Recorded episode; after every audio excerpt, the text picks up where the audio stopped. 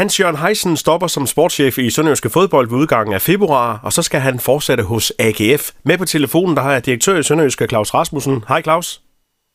Hej hej. Hvordan modtog du den her opsigelse fra Hans Jørgen?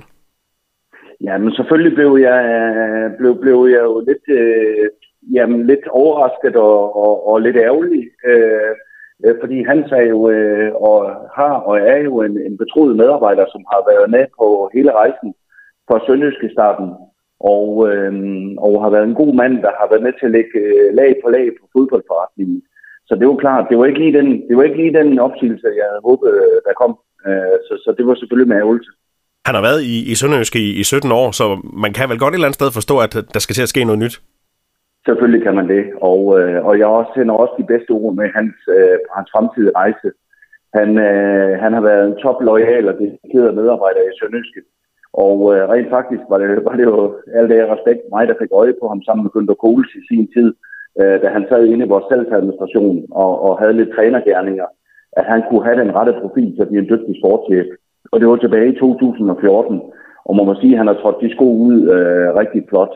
Og øh, nu, har, nu har han så muligheden for at få en, en, en, en ny chance, og, og som han så selv har sagt, tiden er rigtig for ham i forhold til det familiære øh, og næste, næste øh, hvad skal man sige, karriereudfordringsmulighed. Så, så det er det selvfølgelig respekt omkring, og vi vil også ønske hans alt det bedste i AGF. Nu er det helt store spørgsmål jo så, hvem der skal tage over efter Hans-Jørgen Heisen. Ja, det er det, og det er det også ved mig lige nu. Øh, jeg kan sige, at jeg har 10 navne på min liste her siden kl. 6 i morges. Min telefon, den, øh, den er rødgløden, for at sige det lige ud. Min sms er rødgløden, og min mail er rødgløden.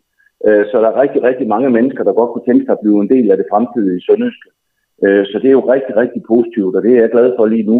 Og det er den opgave, Günther Kohls, øh, vores bestyrelsesformand og jeg vil kaste os over nu her øh, den kommende uge, eller de kommende uger, så vi kan finde en kompetent afløser for Hans Jørgen Heisen. Nu ved jeg godt, Claus, du vil ikke komme med navne her selvfølgelig, men er der også udlandske navne iblandt?